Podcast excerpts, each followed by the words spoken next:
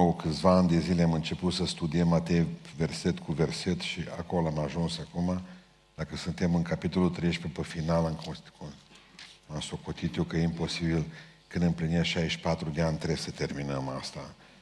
Matei. După ce a isprăvit Iisus pildele acestea, a plecat de acolo.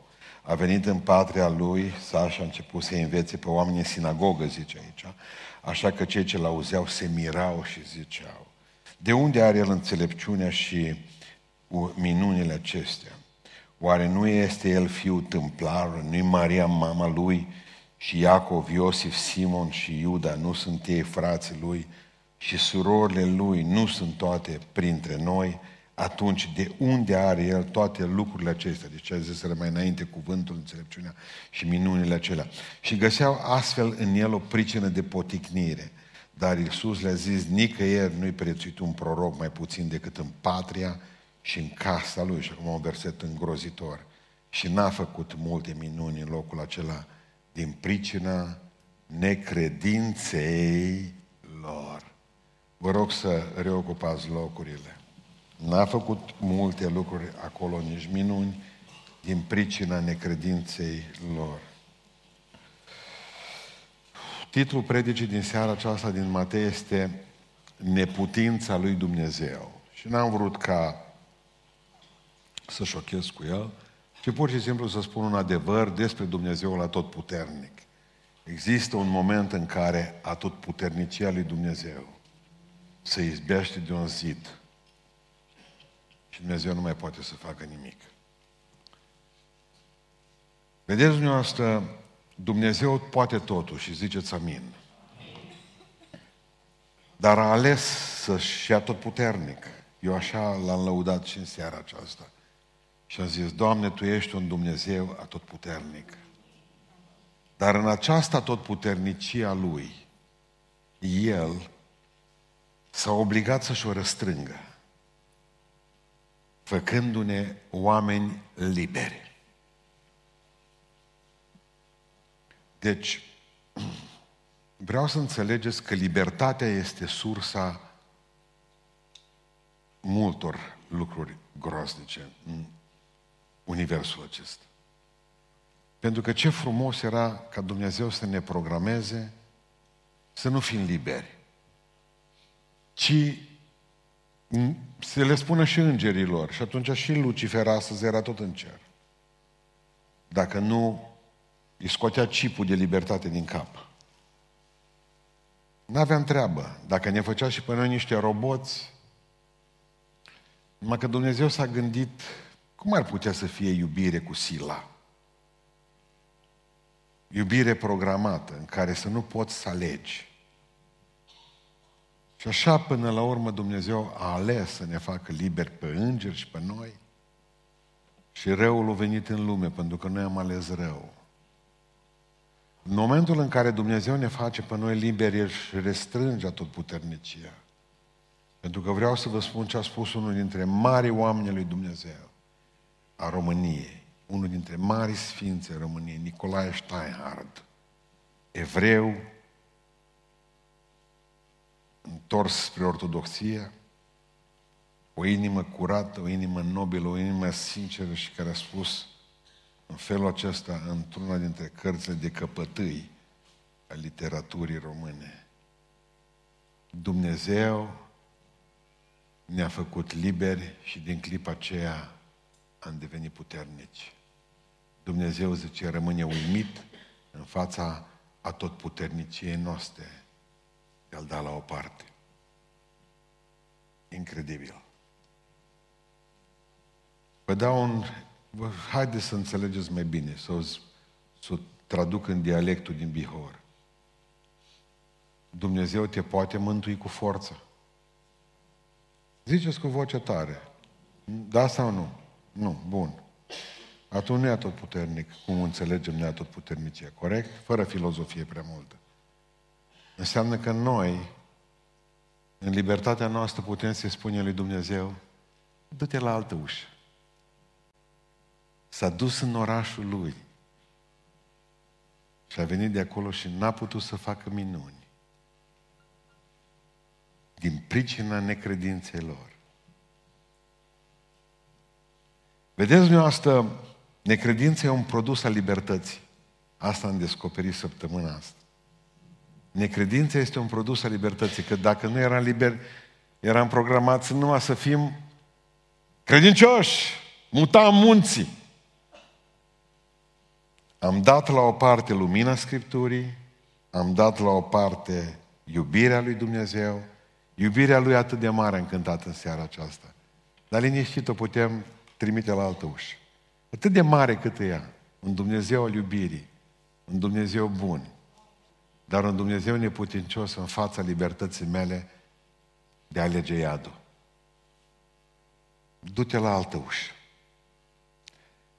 O, groasnic lucru e necredința.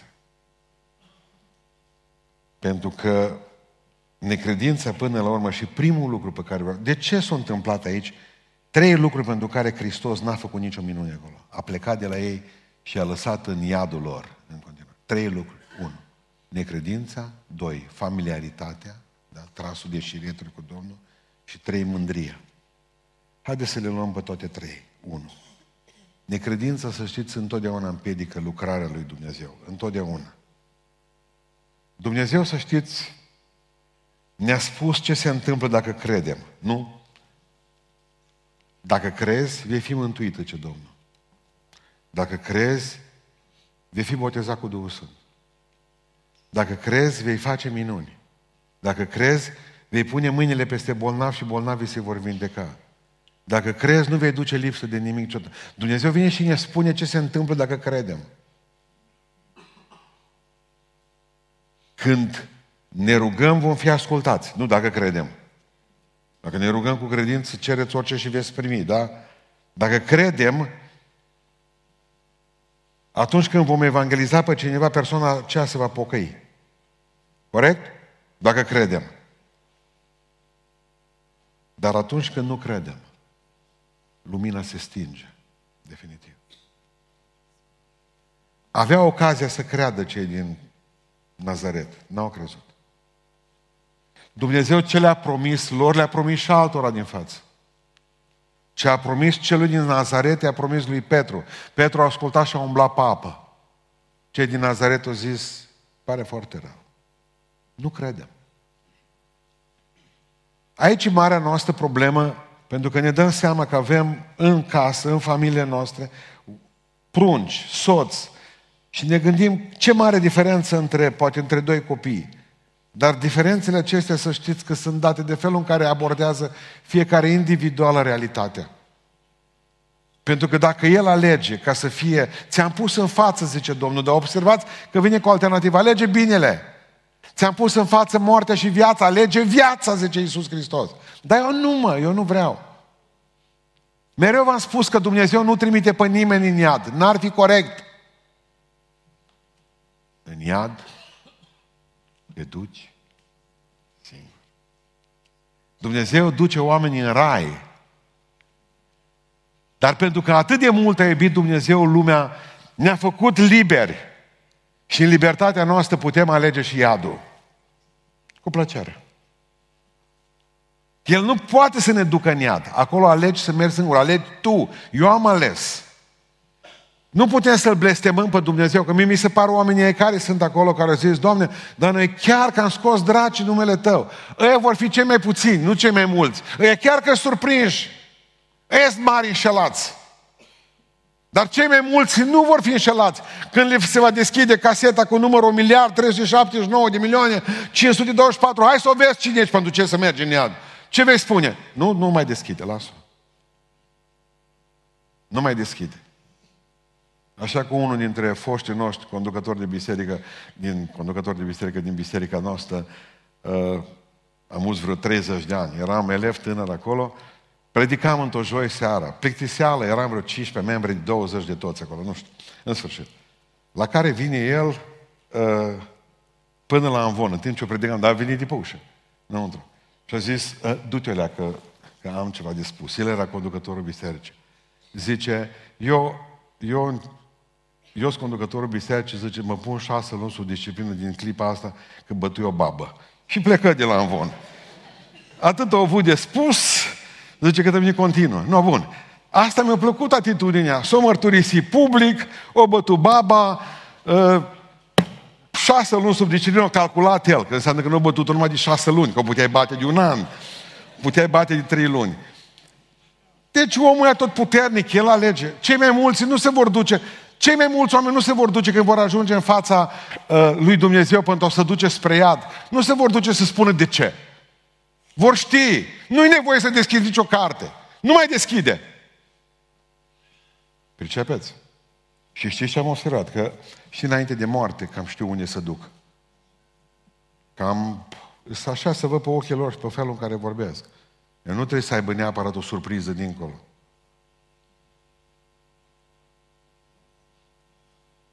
Vreau să, să fiu cinstit cu dumneavoastră aici și să vă spun că pe mine mi se pare că ceva nu e în regulă. Zice, haideți să ne uităm în versetul cinci și opt. Și n-a făcut multe minuni în locul acela. Din pricina cred, n-a făcut. Adică n-a vrut el și a plecat. Dar Marcu mă dă peste cap. Marcu zice la un moment dat în șase cu cinci, zice, n-a putut face minuni în locul acela. Eu. N-a putut face minuni în locul acela. Asta e diferența între Marcu și... Uh, observați, da? L-avem aici. N-a putut să facă nicio minune. E diferența între n-a făcut și n-a putut să facă. Bine. Haideți să vă spun, în greacă, în greacă cuvântul e clar, direct. A ales să nu facă. Când zic că nu, nu pot să fac, adică aleg să nu pot să fac. Nu știu dacă îți înțeles. Aleg să nu pot să fac. Adică mi-au geanta și plec. De ce? Haideți să vă explic. Nu putea să nu poată. Nu putea să nu poată. Vă pun întrebarea aceasta. Când a venit tatăl copilului cu copilul demonizat la el, datorită credinței tatălui a scos dracul din copil sau în ciuda necredinței tatălui a scos dracul din copil? Corect? Tata nu credea nimic. Cred, Doamne, ajută necredinței mele. N-am credință, dacă poți. Și Iisus Hristos, în ciuda necredinței tatălui, l-a eliberat pe copil. Bun. Mergem mai departe. Vorbeam de dimineață în Beiuș de cele cinci mii de oameni care au fost uh, uh, morți de foame, în sfârșit, și le-a dat uh, cinci pâini și doi pești. Întrebarea a fost, pentru credința lor, datorită credinței lor, a făcut Dumnezeu minunea respectivă sau în ciuda necredinței lor? Cine mai credea că cinci mii de oameni, cincisprezece mii, cam acolo cu femei și cu bărbați, în... ați înțeles? Dumnezeu poate să facă minuni și fără noi. În momentul în care liniști furtuna, credeau cei din barcă că poate face, Doamne, scapă-ne că murim. Ăștia nu mai credeau. Iisus Hristos se ridică în picioare și zice, taci, îi spune mării, fără gură. Și s-a potolit marea. Hristos poate să facă minuni în ciuda necredinței noastre. Dar, dar, e o problemă aici. Adică vreau să spun în această seară că Dumnezeu putea să facă, Hristos putea să facă minuni în, în, în, în Nazaret, dar a ales să-și facă bagajele și să plece de acolo. Cred că ați înțeles acum versetul din cincizeci și opt, că ăsta e titlul uh, ideii. E un eșec al lui Dumnezeu într-un fel, dar în același timp este un bagaj pe care și-l ia mână și pleacă. Bă, frate, știți care e problema Nazaretului? Uitați-vă în ochii mei. Nu era prima vizită lui acolo. Mai fusese odată. Dar era ultima.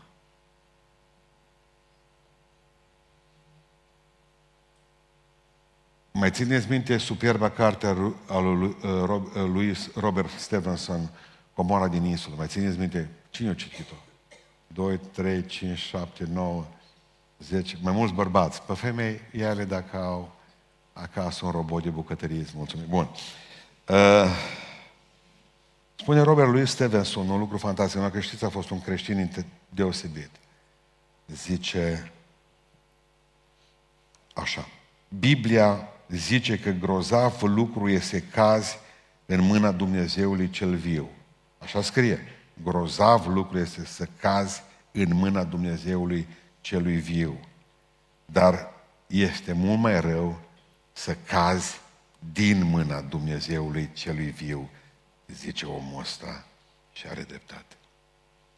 Greul lucru să-i cază în mâna Domnului cel viu.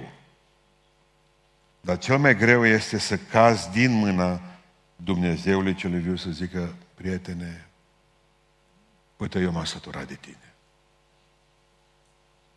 De ani de zile mă por bine cu tine, de ani de zile te binecuvânt.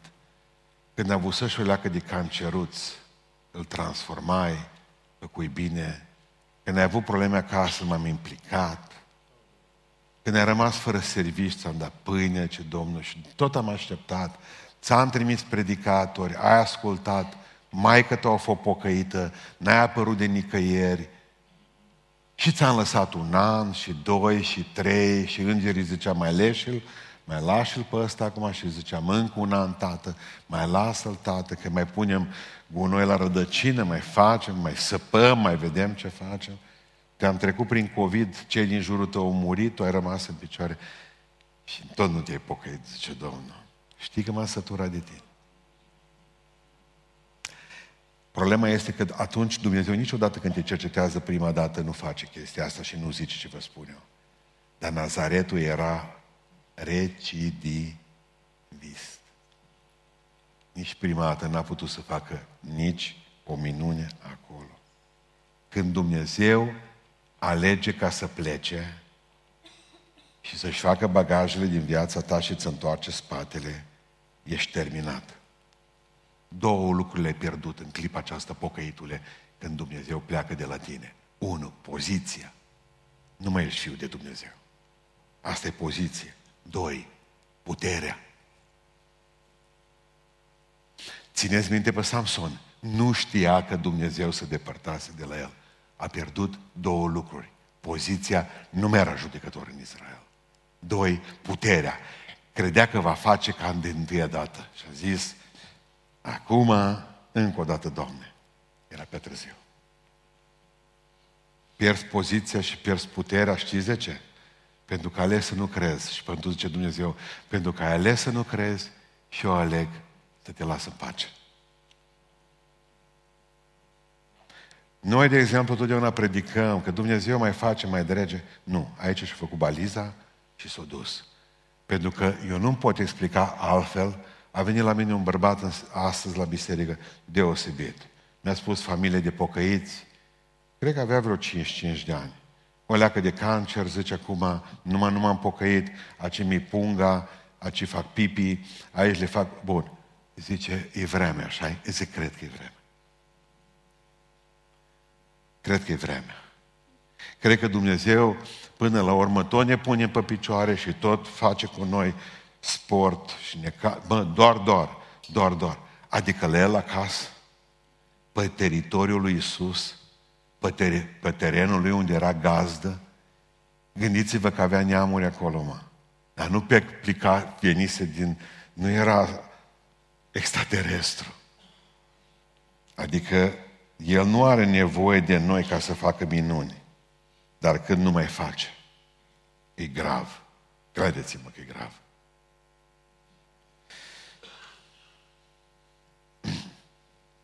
M-am, m-am dus la mare ce la noi, în urmă cu câțiva ani de zile.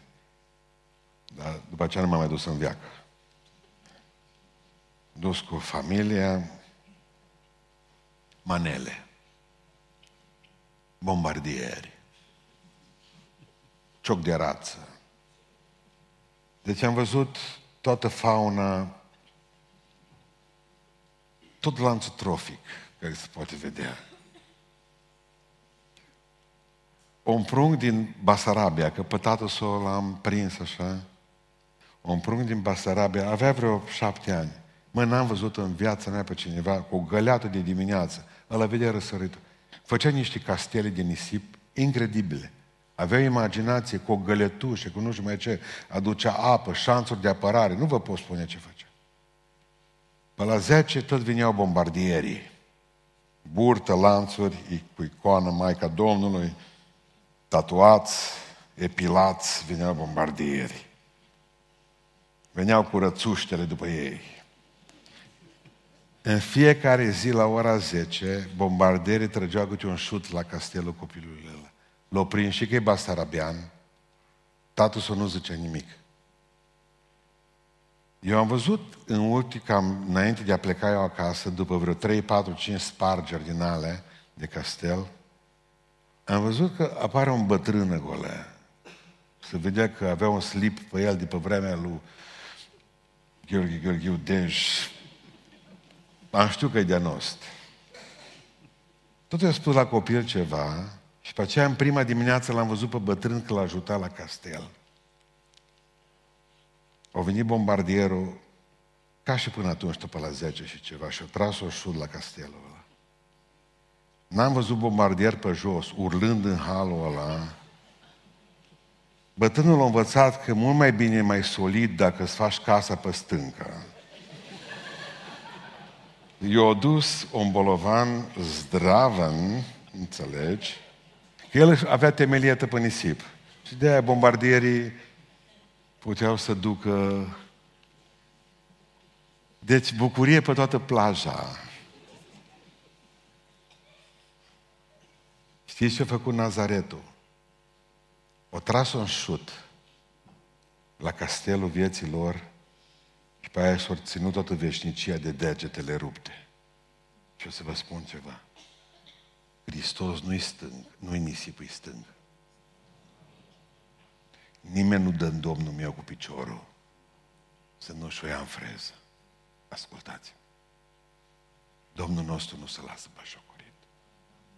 Nazaretule, Nazaretule, Ierusalime, Ierusalime, uitați-vă cum își știri. Fraților dumneavoastră, veniți și mi-ați spuneți că e destin cu Israelul. Eu care știu istorie, știu că înainte de a fi destin, e un chin îngrozitor, acela de a te fi lepădat și a fi trimis pe Dumnezeu tău la plimbare. Tot ce se întâmplă astăzi acolo e dovadă unui popor nu neiubit de Dumnezeu, dar care primește corecția necesară. Frate, Ierusalim, Ierusalime, zice Iisus, dacă n-am venit eu și nu te-am strâns eu, cum strânge cloșca puii? Necredința, să știți. Necredința e un obstacol fantastic în lucrarea lui Dumnezeu. Nu poți face nimic dacă oamenii nu cred. Poți unge oamenii ci cu un de lemn, dacă nu cred, așa se duc înapoi, nevindecați. Nu poți face nimic dacă oamenii nu cred. Nu poți face, dar nu poți face o lucrare. Hai să facem o biserică și noi în Oradea. Trebuie ca câțiva să creadă, o nebunie să creadă că Dumnezeu poate mântui oameni și aici. Și că Dumnezeu poate găsi resursele și oamenii necesari pentru lucrarea asta. Nu crezi? Dureros este că în fruntea bisericilor sunt preoți, pastori, oameni în comitete care nu mai cred. Și când nu crezi, nu faci altceva decât să perpetui. Avem bani să plătim chirie pe luna viitoare, avem atât.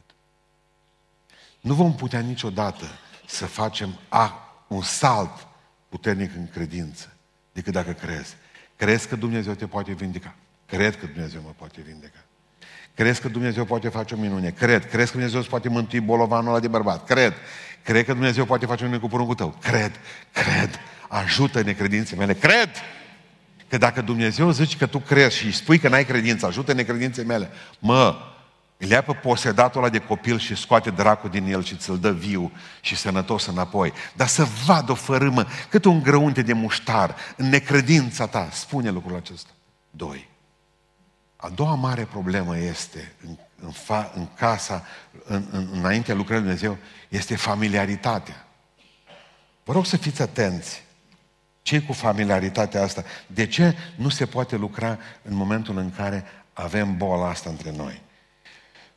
De unde are el înțelepciunea și minunile acestea? Oare nu este el fiul tâmplarului? Nu-i Maria mama lui? Și Iacov, Iosif, Simon și Iuda nu sunt ei frații lui? Și surorile astea nu sunt surorile lui? Atunci de unde are el puterea asta? Iisus vine și zice, greu e să fii proroc la tine în casă, că nici în casa lui nu credeau în el. Greu e să fii proroc în satul tău, în Nazaret. Greu e să fii proroc acolo unde oamenii te cunosc. Știți ce e familiaritatea asta? Eu vedeam, de exemplu, că indiferent cât de bun predicator eram eu, în Beiuș, în o mie nouă sute nouăzeci și trei. Mă, mai drag le era, eu puteam spune extraordinar de lucruri frumoase, dar eram de-a lor. Dar dacă vinea un frate de departe, de la Oradea, mă, nu contează câte prostii putea debita, dar era de la Oradea. Mi-aduc aminte că altfel îngropam morți când trimitea de la filială pe fratele Matei, pe Stroie, ce care mai știu. Mă, o vine cineva de la comitetul filiale la îngropăciune, parcă și morte ne mai vesel. Adică simțea un, vedea un zâmbet pe față, o împlinire post-mortem. O vine cineva. Noi ceilalți ăștia din casă, dar ne știe toată lumea acum, ne cunoaște și familiile. Știe, de exemplu, că pruncul meu, știe că fata, știe că așa și pe dincolo. Mai greu, în momentul ăla, greu lucrez. Foarte greu. Foarte greu.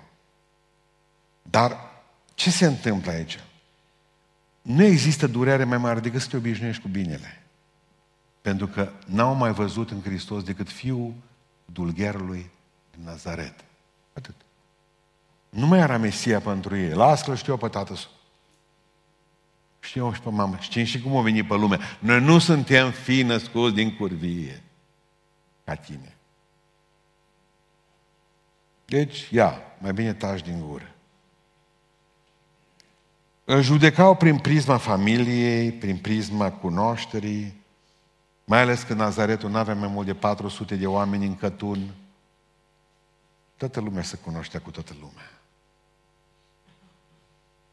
Adică trasul de șireturi împiedică uimirea. Asta o sută la sută. Nu mai poți vedea din celălalt. Un fel de hai că ne cunoaștem acum. Deci hai că ne cunoaștem. Exact ca după douăzeci și cinci de ani de căsătorie. Deja nicio uimire. Ne știm noi. Adică dintr-o dată când vrei ca bărbat, știi, să-ți cumperi ceva, cauciucuri, o unghiță.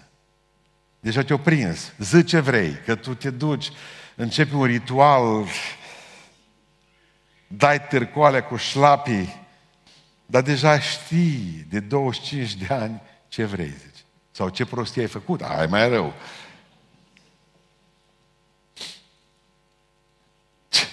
Automat eu citit, că ne citim deja, nu mai, mai vorbim, că ne știm așa de bine. Nu există uimire. Nu există uimire. Dar oare te poate ajuta? Ce te poate ajuta atunci? Mai ales, de exemplu, când a trebuit, de exemplu, cu Liviu, crescut în biserică, să le iei de la școala duminicală și să-l faci păstor. Mi-era frică de asta, de uimire. Oamenii nu mai sunt uimiți. Îl cunoaștem. Știm cine e maică sa și cine e taică său. De exemplu, mult mai rapid a fost integrat Dani Drume, pentru că venea de undeva, făcea parte. Oho, vine de departe. Pe ăla nu-l știm. Cred că înțelegeți ce zic acum. E cel mai greu lucru ca să faci ceva în arealul tău din cauza familiarității. Toată lumea te știe. N-are rost să zici, știu lucrul acesta, ne cunoaștem foarte bine. Am făcut biserica în sat, în Păntășești, în anul două mii, în satul meu. Nu era biserică în sat la noi. Erau zece pocăiți pentecostali care făceau naveta la Țigănești de Beiuș. Atât. Patru familii și două femei singure. Mama și cu sora Mărioara Gâbule. Atât. Și ăștia zece mergeau la Țigănești. Și am zis, hai să fac biserică acolo. Automat, toți, niciun proroc, veneau versetul. Mai ales că eram patruzeci de case, nu patru sute cât erau, patru sute de oameni cât erau, patruzeci de case. Le-am făcut biserică cu turlă, cu cruce, cu mai nu știu mai ce. Și atunci am citit versetul acesta și zice că Dumnezeu, Iisus Hristos a făcut minuni acolo ca să poată fi respins și ei au fost mirați, nu pentru că era fiul dulghelului din Nazaret, ci cum fiul dulghelului din Nazaret face minuni în locul acela. Și am spus, Doamne, ăștia mă cunosc bine. Păi gândiți-vă, o să faci evangelizare cu ei pe care te-ai bătut cu ei, veni la discotecă. Să le spui, Doamne, Iisus vă iubește. Deci nu era vorba de mărturie proastă, nu aveam, dar cafteli, dar fetele din sat, te duci la ele, pun, ce am zis, Doamne, acum numai Tu mai poți face ceva. Eu am făcut biserica, e nouă, nouță, vin păstora, ci că el cultul pentecostal îmi dăduse și un șut direct la Pântășești și mă exilase ca pe Ioan în Patmos. Deci aveam ocazia. Plecam, aveam două sute de membri la Beiuș, două sute cincizeci. Mama am trezit că-s membru la vreo doisprezece, mama lider de tineret.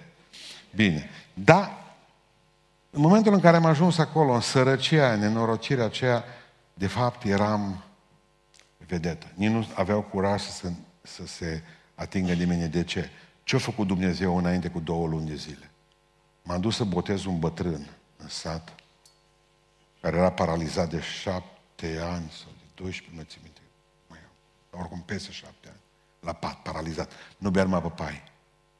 Și eu ceru ca să-l botez eu cu apă și am luat cana cu apă și am turnat-o pe Mironie Chite din Păntășești, cantor la Biserică Ortodoxă, cincizeci de ani. Au venit pe jos din Siberia, pe jos din Siberia, au fost prizonier în Siberia și au venit desculți în ciorap din Siberia. Om sfânt. Deci nici la găini nu se răstea, că e păcat. Și au venit să-l botez, că a apărut Hristos în vis într-o noapte. Și au zis, Mirone, du-te la pruncul ăla, trimite nepotul la pruncul din capătul satului să vină să te boteze. Tu le ai pe toate, mai trebuie să te botezi în apă. optzeci și ceva de ani. De șapte ani paralizat, bea numai lapte. Atât. M-am dus cu cana, unu, doi, trei. Deja Dumnezeu știa că meșterii noștri ajunsese la Rigips. Și era timpul minunii. Și când l-am botezat din apa din cană, jumate de oră mai târziu era în picioare, în casă. Și când s-a dus vestea în sat, că un paralizat de atâția ani de zile, s-a ridicat în picioare și a mâncat o supă de tăiței.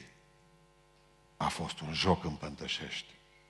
În șapte, într-un an jumate cât am stat acolo, într-un an jumate, la un sat cu patruzeci de case, am făcut șapte botezuri, am avut o sută de membri, am plecat pe banii bisericii din Pântășești, în Africa, în Benin, am pus bazele unei școli biblice acolo. Într-un an și jumătate s-au întâmplat niște minuni incredibile. Știți de ce? Pentru că Dumnezeu voia să omoare familiaritatea. Era fiul satului. Nimeni nu s-ar fi pocăit. Și atunci Dumnezeu te ajută cu o minune. Nu dispera când trebuie să fii în mijlocul unor oameni care te cunoști, cunosc. Că Dumnezeu poate să facă o minune tocmai ca să se dea în spate. Că dacă nu se trag nici creietul, știm noi cine ești tu. Nu mai știți. Între timp Dumnezeu e în viața mea și face minuni cu mine. Prin mine. Pricepeți? Pricepeți? O să vă mai spun ceva. Prin dumneavoastră Dumnezeu vrea să vă mântuiască soții, soțiile și copiii. Că nu este proroc mai bun decât tata. Tata! Bă, noi nu mai avem putere, ascultați-mă. Voi aveți cea mai mare putere asupra copiilor voștri, asupra nepoților voștri. Voi, voi. Dar rugați-vă ca Dumnezeu să însoțească cu minuni mărturia voastră. Deci, doi, nu știm noi cine e ăsta, fiul dulgherului, dar au zis Iisus, atât știți despre mine. Îmi pare foarte rău, prieteni. Pentru voi am rămas fiul dulgherului. Am făcut minuni, nu le-ați băgat în seamă. Îmi iau geanta și am plecat. Observați, necredință, familiaritate și cu asta și închei mândrie. Mândrie! Încă o dată, versetul cincizeci și șapte, spune cuvântul Dumnezeu. cincizeci și șapte. Și găseau astfel în el o pricină de potignire. Pricină de potignire. Pă, noi mă vine să ne spună. El vine să ne spună nouă, se considerau mai buni, mai vechi acolo. De unde vii tu? Păi ești fiul dulgherului Nazaret. Tâmplar, nu? Bă, tu știi cine e ăsta din sat. Adică tu vii la popa nostru, mă, să-i spui Evanghelia. Mă, tu divin nouă, mă. Bă, câți ani ai? treizeci și doi. Stai, mă, jos, mă, uite-te ce optzeci de ani. optzeci de ani de prostie. Ne poți să fii înțepenit. Mândrie din aia găunoasă. Mândrie găunoasă. Mi-aduc aminte, ne povestea Lazar Gog, făcea cu noi școală în București. Vă dați seama că novintul după Revoluție, păstor în America, cunoscut, cu casetele alea albe. Mai țineți-le minte, casete albe. El a fost primul care a avut cuvântul lui Dumnezeu pe casete și noi le ascultam și apoi îi predicam predicele. Vă dați seama. O mers într-o biserică. Dar deja bacă avea cravată. Când o s-o da jos în biserica, undeva prin, prin Bucovina, l-așteptau frață în față. Armata e de ciocli, care stau de obicei pe primul rând câteodată și stau în țepeniță acolo și... E, care bun. Dirijorii. E, care, nu dirijează așa, e numai așa. Bun. L-așteptau afară să nu tulbure biserica. E, frate Lazar, am auzit că dumneavoastră, nou profesor, ați făcut I T P, e, seminarul, și zice, noi vrem ca să vă spunem un lucru. În biserica noastră, ce nu se predică cu cravată. Trebuie să vă dați jos cravata de la gât ca să puteți să predicați. La care Lazar Gog zice așa, n-am să mi-o dau. Zice, pentru că vă iubesc prea mult. Argumentul ăsta nu l-au putut gândi a iubirii. O auzi multe, nu că așa e în biserică la mine, nu că nu e o problemă, nu i-a întrebat nici de ce, că spunea cravata arată spre iad. În vârful cravatei, bun, era o întreagă poveste cu cravata. Nu, în sfârșit. Din, zice, pentru că vă iubesc. Dacă, zice, mi-o dau jos acum, eu știu ce o să faceți voi, zice. O să anunțați pe la celelalte biserici. Bă, noi, mă, noi și lui Gog i-am dat cravata, mă, de la gât, mă. Și o să vă mândriți, zice frate Lazar. Și dacă vă mândriți, mândria merge înainte căderii, zice. Și după căzând veți merge în iad. Și eu, zice, vreau ca voi să rămâneți pe calea Domnului, smeriți. Și zice, cravata nu o dau când vă iubesc. Și nu vreau să ajungeți în iad. Nu au avut ce să facă dacă o veni cu un asemenea argument. Dar mândria, mă, mândria, adică... Știți ce mândrie a avut Nazaretul? Asta nu e niciodată dintr-o predică unui american. După ce a plecat Iisus de acolo, Nazaretul a avut mândria aceasta în ei. Bă, noi de două ori l-am dat afară pe Hristos de la noi din sat. De două ori a venit la noi și de două ori l-am dat afară. Și s-au mândrit cu asta. Și a mers în iad. Sfârșitul poveștii. Mândria evreilor de până acum i-a făcut. Țineți minte ce v-am spus miercuri? De ce se întâmplă toate necazurile astea? Au crezut că pe ei în urmă cu zece zile nu-i atacă nimeni, că-s prea tari. Unii se bizuie pe carele lor, pe cailor, dar noi, au zis israeliții, ne bizuim pe numele Domnului. Dar asta au fost în urmă cu o sută de ani aproape sau o mie nouă sute patruzeci și opt, când erau zero. Atunci se rugau. Acum nu se mai roagă. Acum au prieteni pe Biden. Nu? Cred că ați înțeles de ce se întâmplă în Israel lucrurile astea. Pentru că sunt mândri. Spurcat de mândri. Noi! Noi! Știți de ce a murit Biserica Ortodoxă în România? E moartă, dar nu e îngropată. Pentru că s-o mândri noi de două mii de ani aici. Știți de ce a murit Biserica Pentecostală? A murit demn, ca ei de pe Titanic, în timp ce... Știți, cântau etrii, cântau niște tipi, până la sfârșit a murit demnă. Pentru că nu au avut puterea... Bă, numai noi botezați cu Duhul Sfânt. El alți zero. Nu le veneau să creadă când m-am dus după manualul de patrologie, volumul trei, la unul dintre călugări de la mănăstire, de acolo, de la noi. Călugărul stătea aici lângă mine și vine una și zice, frăție ta, stai o să vină femeia asta și apoi ne rugăm. Eu nu știam ce treabă are femeia aceea. Uh, și eu tânăr, știam că mântuirea numai la noi la Pentecostale. A venit o femeie tânără. Și eu zis, când el era aproape orb, că tot așa pe păin s-a dus după mine, ca să, aici ține mâna la mine pe umăr ca să meargă să iei din bibliotecă cartea. Mi-a trebuit mie la școală. Era patrologia lui Coman. Cine are, aveți grijă de asta, trei volume. Bun. Nu uita asta niciodată, că m-a fost un șoc pentru mine. Apare femeia aceea și la care zice, fiica satane ce ești. Zice, nu mă minți pe mine, zice. Nu mă minți pe mine, minți Duhul Sfânt. Tu, zice, tu ai curvit și în urmă cu trei ceasuri, zice, și ai venit să mă minți pe mine. Dar nu pe mine mă minți, ai venit să-mi spui că ești bine, nu ești bine. Ai venit să-mi spui numai jumate în adevăr, fiica diavolului ce ești. Zice, trebuie să stai aici până gât cu el, să mă rog pentru mântuirea sufletului tău. Ai o căzut jos, fața mănăstirii, pe o bancă, zbang. Și el după mine, nu mi-a dat patrologia, am plecat de acolo. Hai să ne rugăm, zice, că nu mă pot ruga lângă ea. Fii atent cu mine, hai să ne rugăm, că nu mai pot să mă rog lângă ea. Și a început să se roage și să ruga în alte limbi. Și a zis că tu mie să mă duc. Și zic să vă mai aduc cartea, când să vă mai aduc? Și că tămâni eu nu mai am mult. Las-o, că nu au pus să termin de citit până când eu trebuie să plec la Domnul. Așa a fost.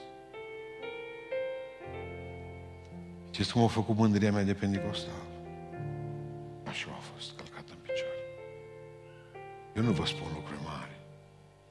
Eu vreau să vă spun că mândria distruge orice lucrare de Dumnezeu. Nu ne cunoaștem centimetri care avem. Mă, atâta putem, atâta putem oferi noi biserica aceasta. Atâta putem oferi noi ca oameni. Pentru că celor smeriți, Dumnezeu le dă har. Se pare că e un lucru normal. Ceea ce suntem, suntem prin El. Când vom avea bisericile noastre mari, când vom face compromisuri cu politicul și ne vor da ei bani, când ne vom baza pe puterea noastră și influența noastră, ea a murit. Uitați-vă la Israel. Așa rușine numai Dumnezeu a îngăduit-o peste ei. Ca să arate ce înseamnă să nu... Am avut dreptate în seara asta. Ce distruge lucrarea lui Dumnezeu dintr-o biserică, dintr-o familie, dintr-o... Trei lucruri. Necredința, familiaritatea, ne tragem de șireturi cu Dumnezeu unii cu alții, cauza cu chivotul în casă la el. Cauza cu chivotul. Pus mâna pe el în casă? Ai pus mâna odată pe el. Că tot și-o frecat de el. Nu, oh, ce Dumnezeu, și tot o l-a rupt Dumnezeu. Când îndelunga lui răbdare față de noi ne îndeamnă la pocăință. Că s-ar putea ca să bați cuie în chivotul ăla de mai multe ori, să se agați haina în el. Dar la om, asta nu înseamnă că lui Dumnezeu îi place. Să nu-ți vină alte idei de cuier. Într-o zi Dumnezeu tot ce termină. Necredință, familiaritate și mândrie. Să ne ferească Dumnezeu de toate astea. Ne ridicăm în picioare și mulțumim lui Dumnezeu pentru seara asta, poate că e ultima.